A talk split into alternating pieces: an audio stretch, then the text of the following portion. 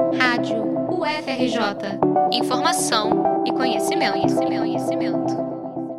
Quem nunca fez um chazinho para aliviar aquela cólica, enxaqueca ou dor no estômago? Plantas e ervas podem apresentar diversos benefícios para a saúde, mas é necessário ficar de olho aberto com as receitas que circulam na internet. É o caso das plantas apresentadas como milagrosas para o tratamento ou até mesmo cura da Covid-19. Será que elas realmente fazem o efeito esperado?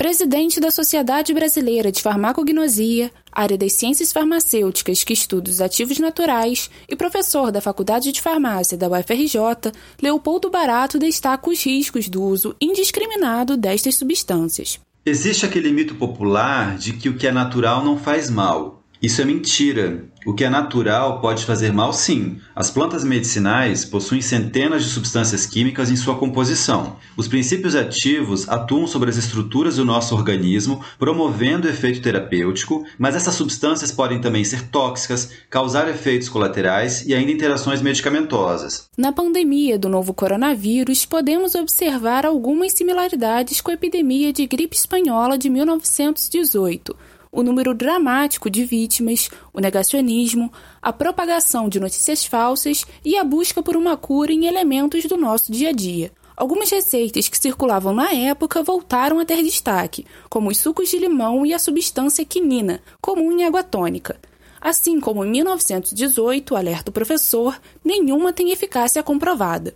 Vários produtos naturais já foram divulgados como potenciais curas para o coronavírus sem que houvesse validação científica. Boldo, artemisia, erva doce, limão e alho são alguns exemplos. Parecem inofensivos, mas o boldo do Chile, que segundo algumas fake news curava a Covid-19 em três horas, é uma planta abortiva. Leopoldo Barato alerta sobre supostas curas que são divulgadas na internet.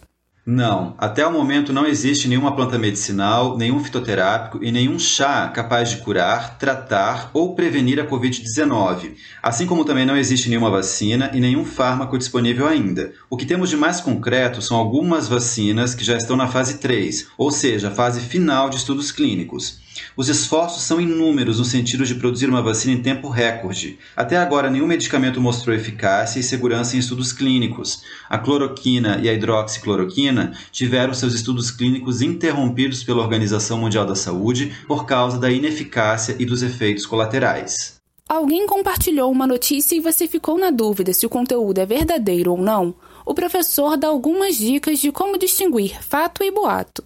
Então a gente observa nas fake news um título e o primeiro parágrafo sempre bem elaborados, citando que a notícia decorre de um estudo divulgado por cientistas ou autoridades médicas ou sanitárias, muitas vezes sem citar os nomes dessas autoridades.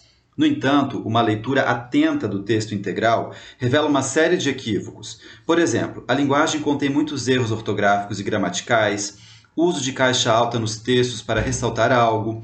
Algumas trazem um tom conspiratório com frases do tipo: eles não querem que você saiba que a cura é mais simples do que parece, as indústrias farmacêuticas estão lucrando e etc. O conteúdo não é verídico. Um exemplo foi a fake news sobre o uso de alimentos alcalinos para combater o coronavírus.